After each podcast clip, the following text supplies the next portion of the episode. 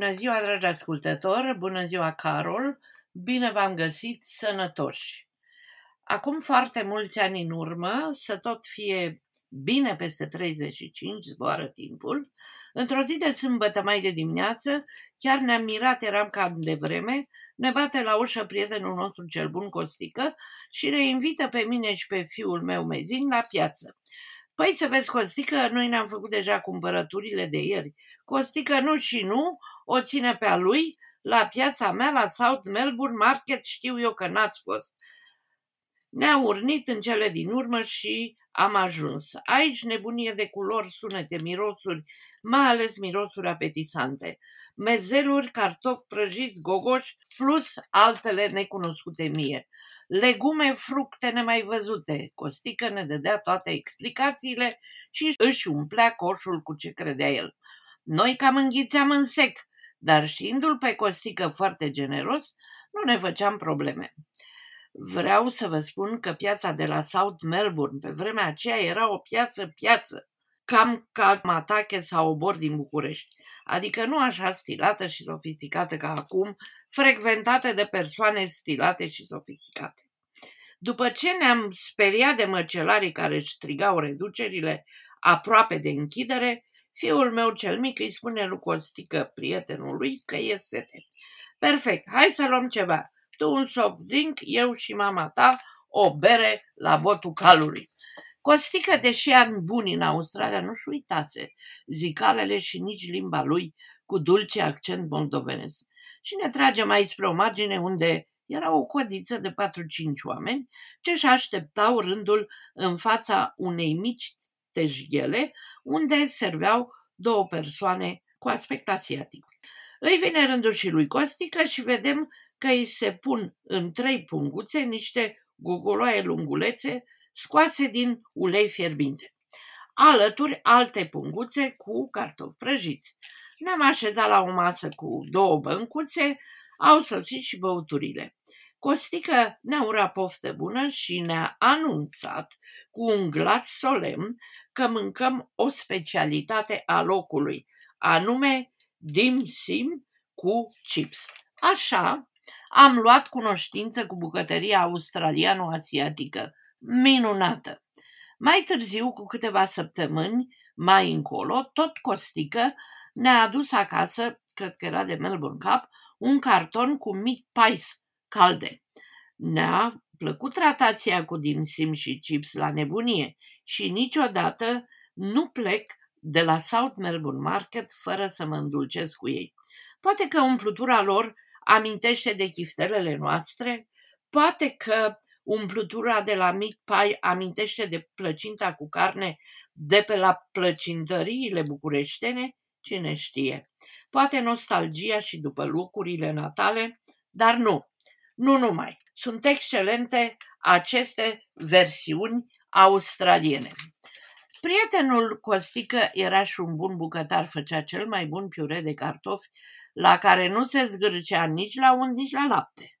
Ne-a lăsat amintiri pline de lumină și farmec. Mulțumim, Costică!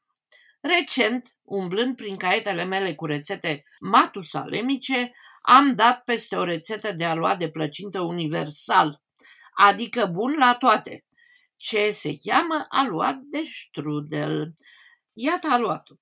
300 de grame de făină, 50 de ml de ulei, un pic de apă caldă și un praf de sare. Se amestecă, se frământă un pic, se lasă 10 minute la rece.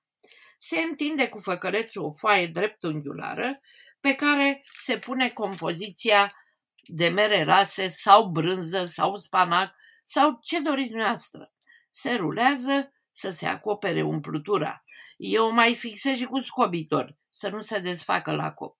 Se pune strudelul într-o tavă tapetată cu hârtie de cop și se coace aproximativ 30 de minute.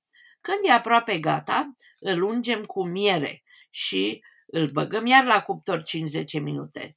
La final se presară călduț cu zahăr pudră. Ăsta este strudelul cu orice. Acum legătura cu dim sim sau meat pie. Facem o plăcintă cu carne. Pentru ea avem o cantitate de aluat dublă, din care vom pregăti două foi, una sus și alta jos. Umplutura pentru plăcintă cu carne, pe care o vom servi ca fel principal la masă sau aperitiv cald. Avem nevoie de 600 grame de carne de vacă tocată, poate fi amestecată cu carne de vițel sau de miel. 2-3 cepe mari, 2-3 linguri de făină, 2-3 ouă, 2-3 linguri de smântână, sare și piper. Se înnăbușe în ulei 2-3 cepe tocate și când devin transparent gălbui, se adaugă carnea și se lasă să se pătrundă bine, adăugând din când în cât puțină apă.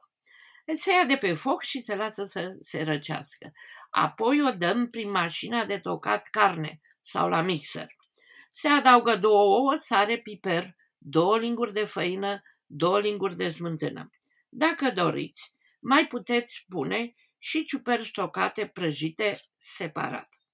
Eu mai pun și ceva mărar uscat, opțional.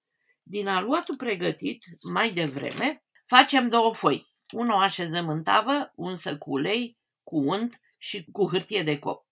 Eu folosesc o tavă de sticlă ca să văd când e coaptă foaia de dedesubt, pe care oricum o pun la copt înainte, până se rumenește puțin. Umplutura e bine să fie moale, omogenă, fără apă sau zeamă.